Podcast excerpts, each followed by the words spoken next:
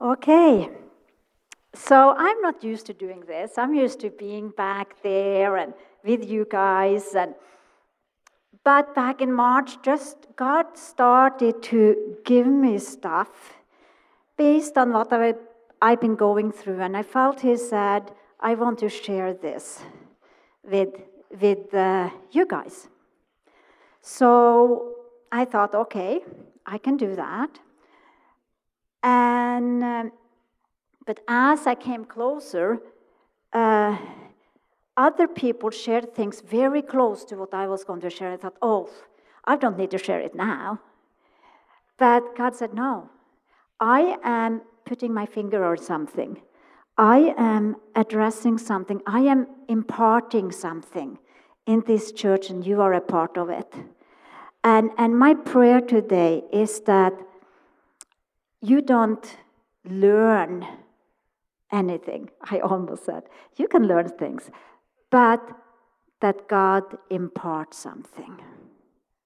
That you don't get more knowledge, but that you come closer to Jesus. So, my message is God is for you. God is good. His promises never changes and the power of thankfulness. So I'm going to start with God is good. All the time?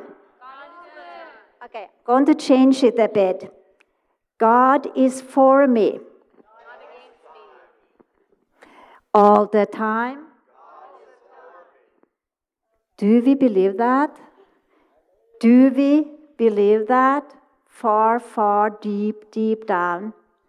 all the time, when people reject us, when we don't understand things, when everything is against us, when we fail, when we really fall, do we believe that God is still for us? 100%. I'm going to read some Bible verses. Well, the Bible first said, He will never leave us or forsake us. Jesus said that no one is good but God. James said, Every good gift and every perfect gift is from above and comes down from the Father of lights, with whom there is no variation or shadow of turning. He does not change if our, circumstances change. He does not change. If you then, being evil, know how to give good gifts to your children, how much more will your Father who is in heaven give good things to those who ask him? I was sitting in the congregation one Sunday and I, I just saw that, like, our understanding of who God is, our understanding of goodness, we can put a couple of pieces of paper on this music stand and it will pretty much cover it. But who God really is and His goodness we can take paper about paper about paper, fill this room from floor to ceiling, wall to wall, and we still won't cover it. That's the difference between God and us. It says in 1 Corinthians, the foolishness of God is wiser than human wisdom, and the weakness of God is stronger than human strength. So it's like our wisdom and strength is down here, but God's hasn't even started yet. It's like a whole different dimension. God is goodness, it's what He is. We can try to figure out what goodness is, but we haven't grasped it, not even close. But we can read the Bible about these things. We can read as many Bible verses we want to. We can have people tell it to us, but if we don't get it revealed by Jesus, by the Holy Spirit, it won't, won't sink in. It won't be real to us. Uh, Amy mentioned a, a Bible verse taste and see that the Lord is good. That's what we need to do. We have to experience it. We have to let it sink in. We have to uh, uh, let it become a part of us. Let it become what is nourishing uh, to us. And I find it very interesting that in Ephesians, about the um, armor of God, it said the helmet of salvation. It doesn't say helmet of knowledge. It doesn't say helmet of truth. what is protecting our mind is not knowledge. We can't, we can't be convinced. It's not truth, it's salvation. Our mind needs to be saved. Our mind needs to be totally turned around by Jesus. Jesus is the only one that can do it. And God's goodness is what He really is. That's the baseness, uh, uh, base and foundation of His being, of our faith. And I also believe it's one of the first places that the enemy tries to uh, attack us. God loves us. He always cares for us, always. He never abandons us. He has never abandoned you. Even when you feel that the church abandons you, even when you feel your parents abandons you, He never, never, never, never have abandoned you. We can leave Him, but He has never abandoned us. We can never shock Him. Whatever you do, your deepest thoughts, He won't get shocked. He's never ashamed of us. We put so much shame on ourselves, but He is never ashamed of us. But there's lots of things that can hinder the way we look at God. And one thing is our earthly father, the picture we have of him. I had a really good father. He was a strong believer, a bit conservative, a bit strict, but a good father. But guess what? I have some memories and some things that even if it was a good father, is giving me a wrong picture of God. And I know some of you guys have fathers that was really did some awful things. Um, my dad was really busy, and um, if I had done something wrong, even if I didn't think it was wrong, if he thought it was wrong, I felt the newspaper came up and no relationship. Not until I have said I was sorry. Not until I had asked forgiveness, even if I didn't feel I had done anything wrong. I learned that asking forgiveness was a way to regain a relationship. That if I, if my dad thought I had done something wrong, even if I didn't believe I had. The relation was broken until I said, I'm sorry. If the relationship wasn't there, well, my conclusion was I must have done something wrong. Or he must think I have done something wrong. I have to ask forgiveness for something. I had to lie about my own feelings to get the relationship back. I realized later that what my dad did was manipulation. It was putting shame on me. But it was also done out of his own hurts and his own insecurities. But it colored the picture I had of God. I no, never knew um, if I was in good stand with God. If I didn't feel close, I must have done something wrong. Or God must think I have done something wrong, even if I didn't know it.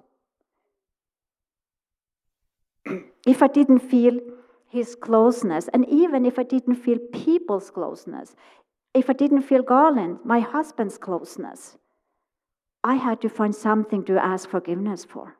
I must have done something wrong.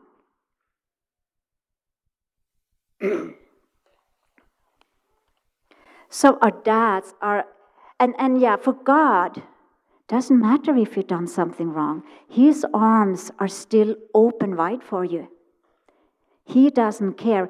And as I had kids myself, I used to, and my kids, they were so irritated. They were so irritated at me for this. But when they had something wrong, I said, I love you. And like my daughter said, I hated that. I hated that you said that because what could I do then? but for me, it was so important that they knew, even when they had done something wrong, even before they asked forgiveness, I loved them. Uh, so our fathers gives us maybe a wrong picture of God. What we have been taught in school, in upbringing, in church, in media, gives us a wrong picture of God. It hinders us from seeing that God is always for us. I'm not going to go into that, but I'm going to go into a third thing I believe hinder us how we see at God, and then it's the un- ungodly beliefs that we have in our hearts.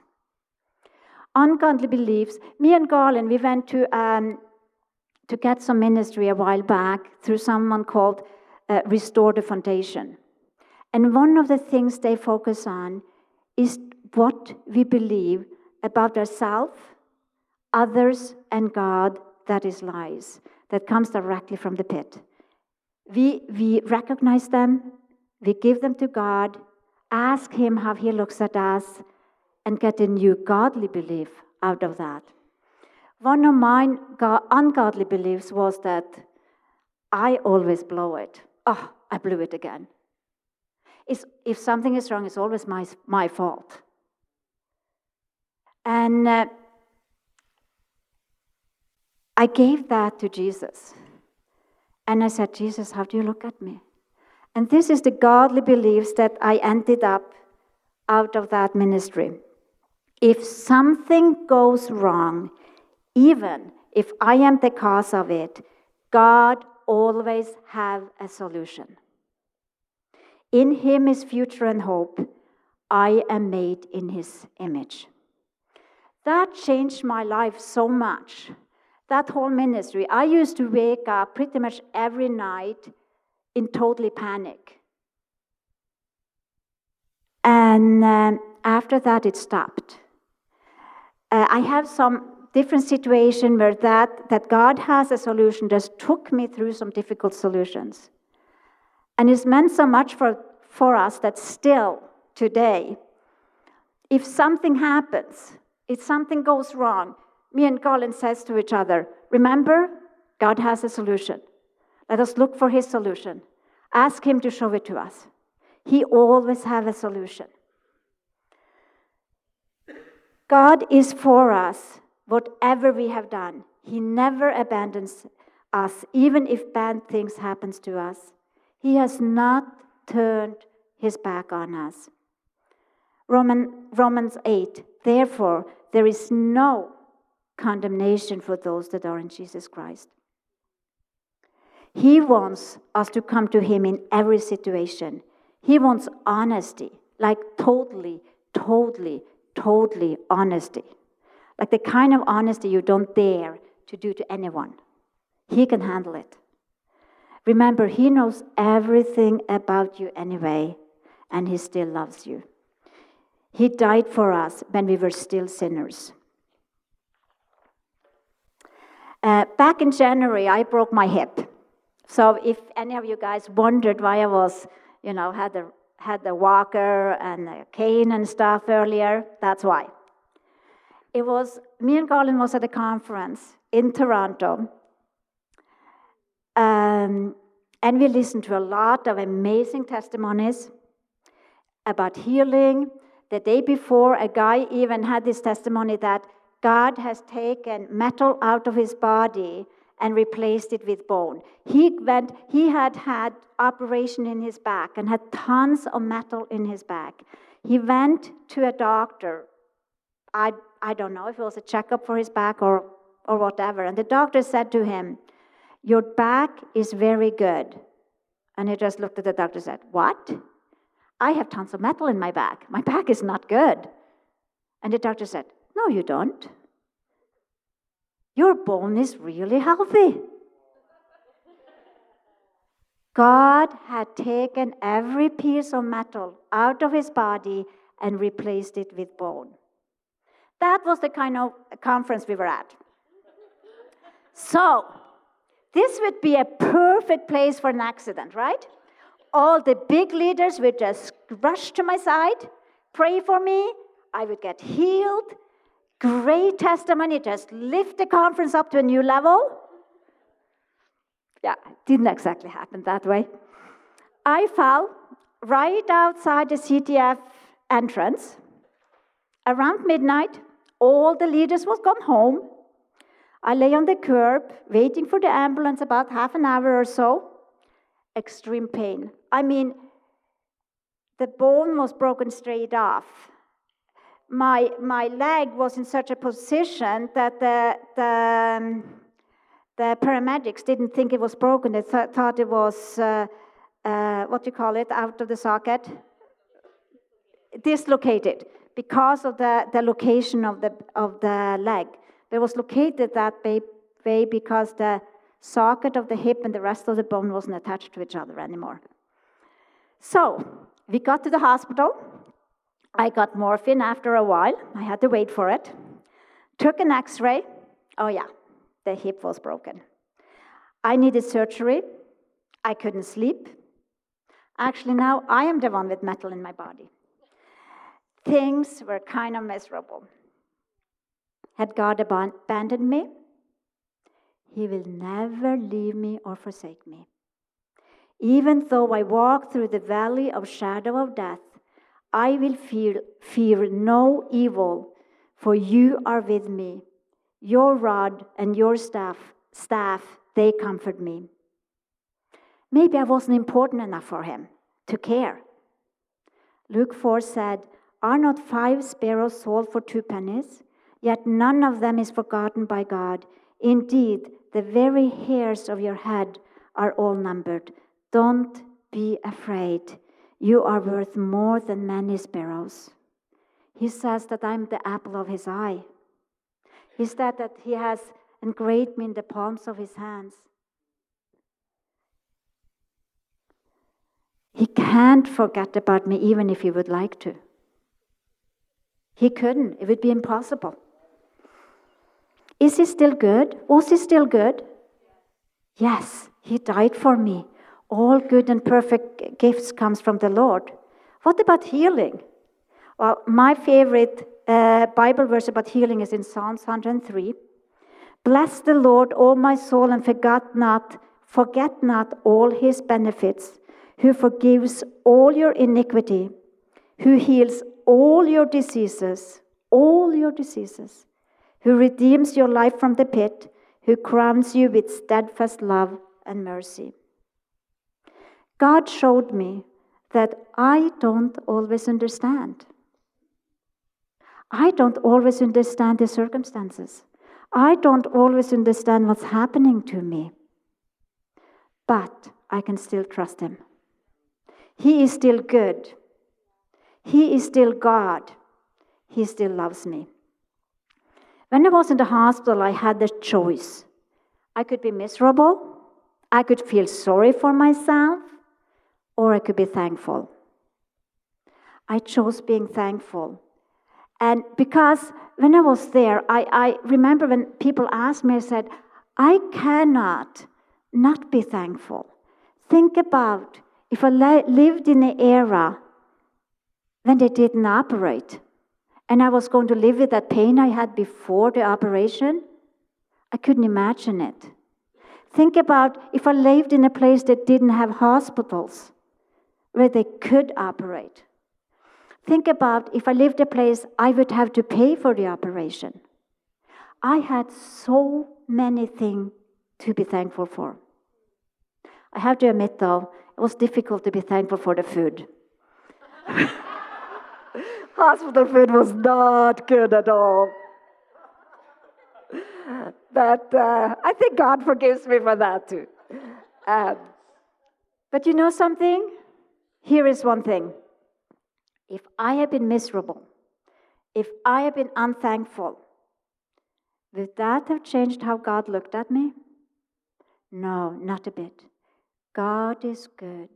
God is for me all, all the time. Do I still believe in healing? Yep. Was God for me? Yes. Was it easy? No. Things doesn't always happen as we plan, but God doesn't change.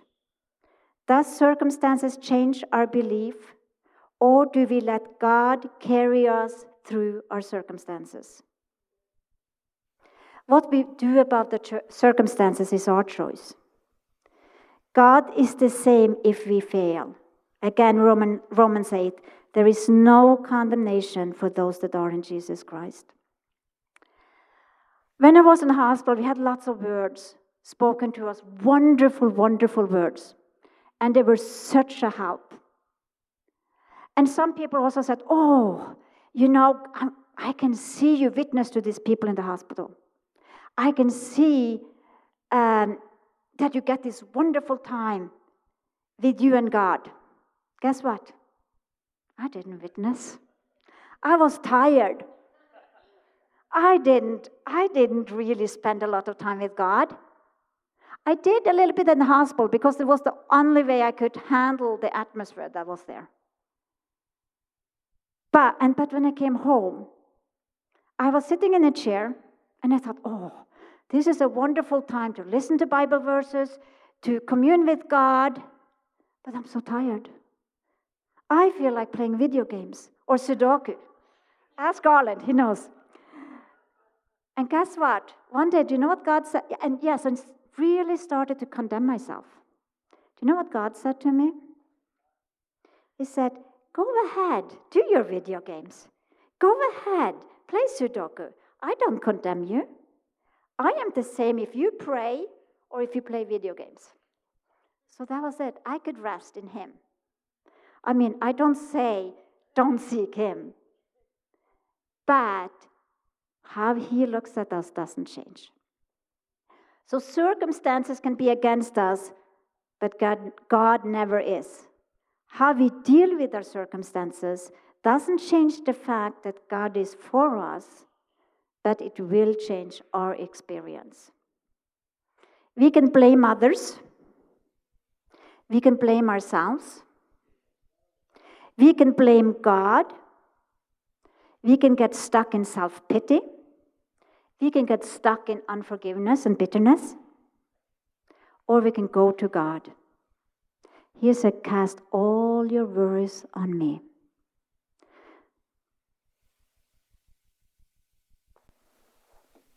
I'm going to read a chapter from this book. It's Wendy Alec. Uh, she is the director of God TV. She was going through some very bad sickness a while back, and um, she struggled with it for a long time. And after that, in her uh, way of he- uh, or journey of healing, after she was physical healed, but in a journey of healing of her heart, God took us took her through some visions, and this is part of one vision. She had been going through this beautiful valley, beautiful garden with Jesus. But then she came further into the valley, and this is what she saw. As I looked further, I saw thousands of men and women who seemed to be prisoners, walking or shuffling around the perimeter of a huge barbed wire fence. Their prison uniforms resembled those of a Second World War concentration camp but the uniforms were not all the same. The prisoners on the left side of the camp had both their hands and feet shackled by heavy chains. In fact, the iron chains weighed them down to such an extent that they shuffled rather than walked. Many of these prisoners were stooped and bowed, almost doubled over. As they shuffled and limped along in an unending, aimless single file past the perimeter, I could see signs on their backs, but could not read them clearly. This entire sector seemed to be dominated by one particular legion of demon keepers who were taking untold relish in whipping them mercilessly as they continued their unrelenting path around the perimeter of the camp.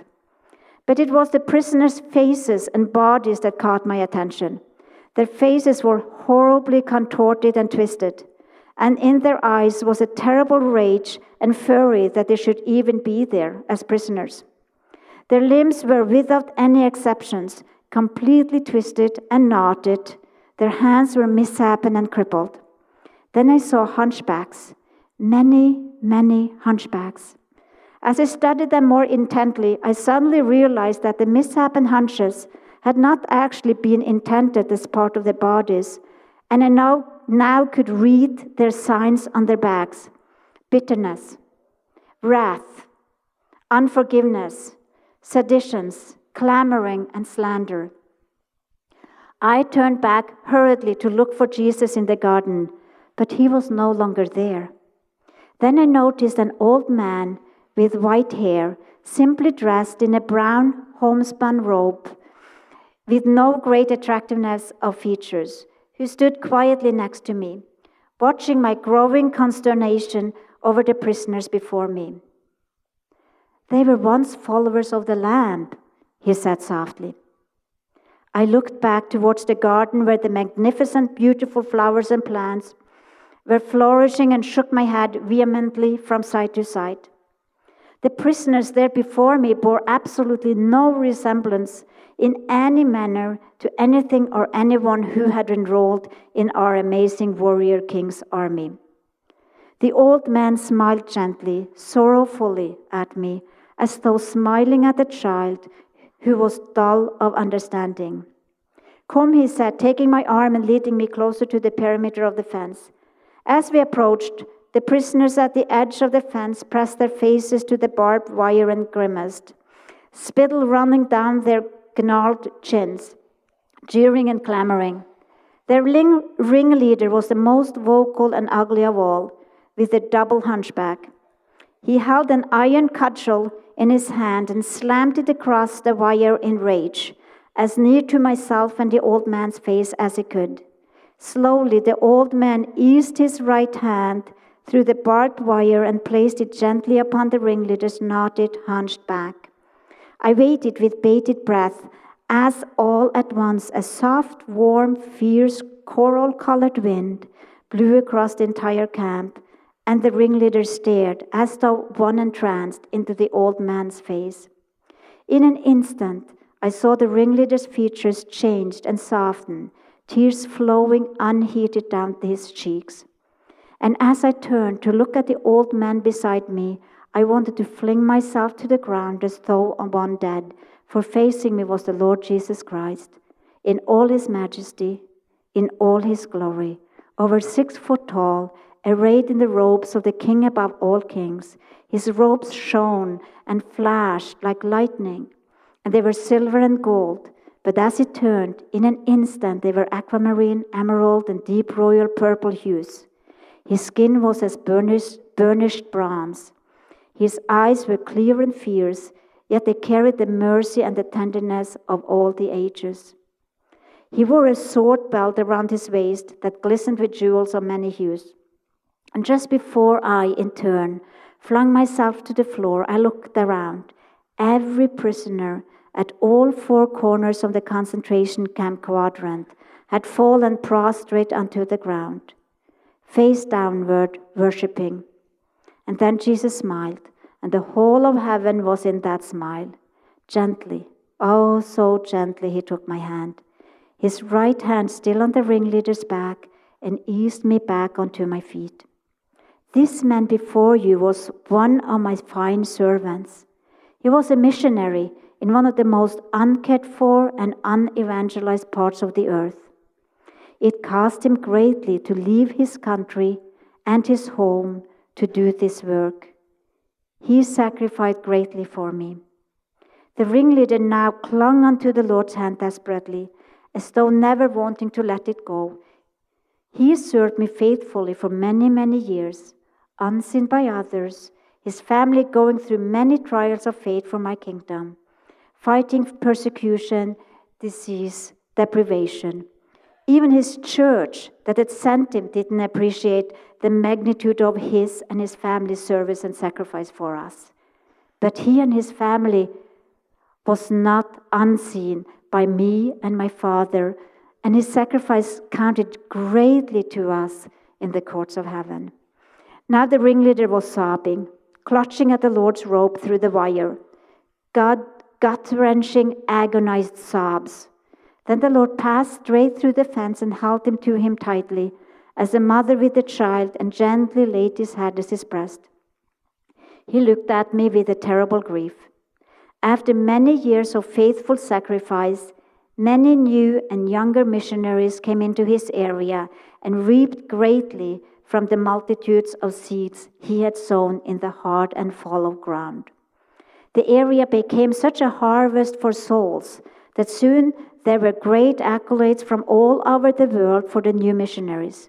They were invited to world conventions, received vast amounts of finance for the mission work, and were lauded by the princes, kings, and ambassadors of that regions. And this man was overlooked, I whispered. Jesus nodded. His eyes tender. Yes. No one, not even the new missionaries, gave him honor for the faithful tilling of the soil for years. It was not their intent. My young zealots were enthusiastic and still growing in my ways, but after all the hardship he had, uh, he had endured, it was too much for him to bear. But why is he here? I looked in shock around me. This is the enemy's camp, but look how, look how he clings to you. Jesus closed his eyes for a brief moment. He is a prisoner of war. He has been taken captive by the enemy. In his agony of soul at being overlooked and in his, his isolation, he quickly started to lose sight of the courts of heaven and eternity and fell into a deep, deep depression. I sent some of my servants to deliver him and to lift him out of it, but he quickly came to the place where, in bitterness of soul, he refused all of offers of help. Then, because of that same bitterness, the demon started to torment him day and night, telling him that I had abandoned him. I sensed this was very difficult for Jesus. Oh, beloved child of God, if only we could each realize the incredible magnitude of his love. Jesus' voice was very soft. Many of my children in this end time season have been experiencing abandonment through long, grueling seasons of persecution, sickness, or just the wilderness of soul. I said I would never leave you nor forsake you that I'm with you forever, world without end. Jesus wiped the tear from his eyes. This was a man of great prayer and worship, but he stopped commuting with me and my Father, and the demon's voices held more sway in his mind, and he started to heed them, becoming so filled with bitterness and unforgiveness that even his own family didn't recognize him. He left them and, led by his demon capture, lived as a recluse, consumed by self pity and bitterness, hating the church and rejecting my people and me. Bitterness, unforgiveness, self pity, prison is where the enemy wants us. But maybe you said, but what about when the church isn't there for us? It's unfair. Yes, it's unfair. This guy had not been treated with fairness. But guess what? He was the one that ended up in prison. If we dwell in bitterness, unforgiveness, and self pity, and all those things, it hurts us. We are the one getting into the enemy's prison, getting into the enemy's clutch. Forgiveness isn't letting someone off, it is saying that what that person did to you was so bad that it was worth death. That's what forgiveness is. When we forgive, we say we accept that this crime against us has to be punished by death. And guess what? Jesus has already done it. He has carried out the verdict. That's what we say when we forgive. It's not letting anyone off. Unforgiveness ties you to the person that wronged you. Do you want that? Do you want to be tied with the soul tie to the person that wronged you? Do you want to be the same as them? That's often what unforgiveness leads to. You become like them in one sense or the other. Forgiveness sets you free.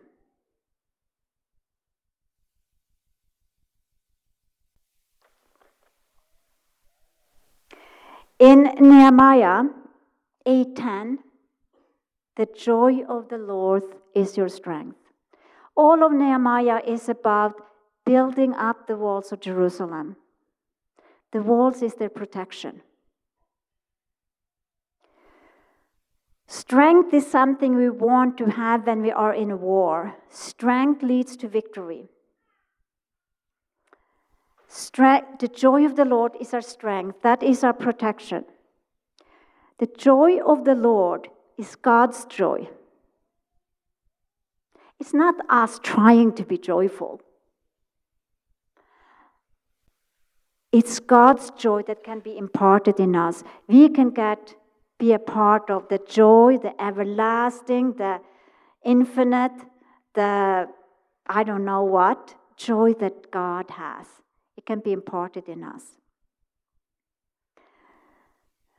In uh, let me see if I find putting my Bible the right way might help. Philippians 4 4 to 7. Rejoice in the Lord always. Again, I will say, rejoice. Let your reasonableness be known to everyone. The Lord is at hand. Do not be anxious about anything, but in everything by prayer and supplication, with thanksgiving. Let your request be made known to God, and the peace of God, which surpasses all understanding, will guard your hearts and your mind in Christ Jesus. With thanksgiving, and the peace of God, which surpasses all understanding, will guard your hearts and your mind in Christ Jesus. Thanksgiving is our protection. The joy of the Lord is our strength. See the similarity? Let us ask God to be thankful, to help us be thankful to surrender to forgive. Thankfulness is not a chore, it's a gift. It is protection. It is the opposite, opposite of bitterness. Bitterness leads to imprisonment. Thankfulness leads to victory. It's a tool, a gift from God to us.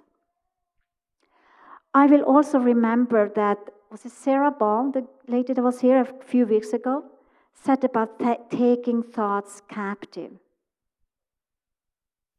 Because I feel it's a really similar thing. She, thought, she said that if the thoughts in your head doesn't align with God's love, reject them. Ask God to take them away. If the thoughts that bombards your head doesn't line up with God's love love to you, with that God loves you, that God is for you, reject them. Uh, I will also, though, say that if you are stuck, ask for help. Because we can get stuck in this place of unforgiveness, in place of gossip, a place of uh, uh, feeling sorry for myself. But God doesn't condemn you.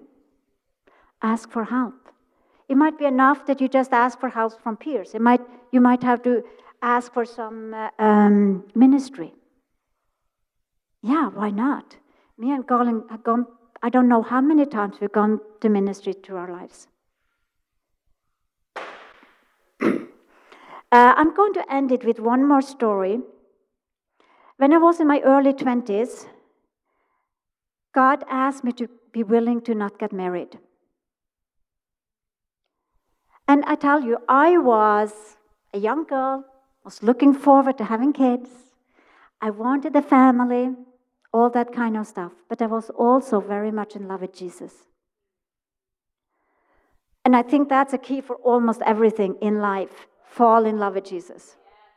That takes the victory to everything. It's the, I, I actually think that it's just one sermon that needs to be told. Everything comes from it, and that's fall in love with Jesus. Everything else comes from that.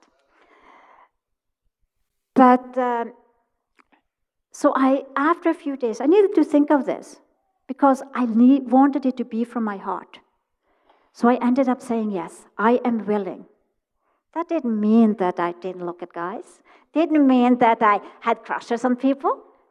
It just meant that I knew that if I was getting married, it was because God wanted me to, not because I wanted it.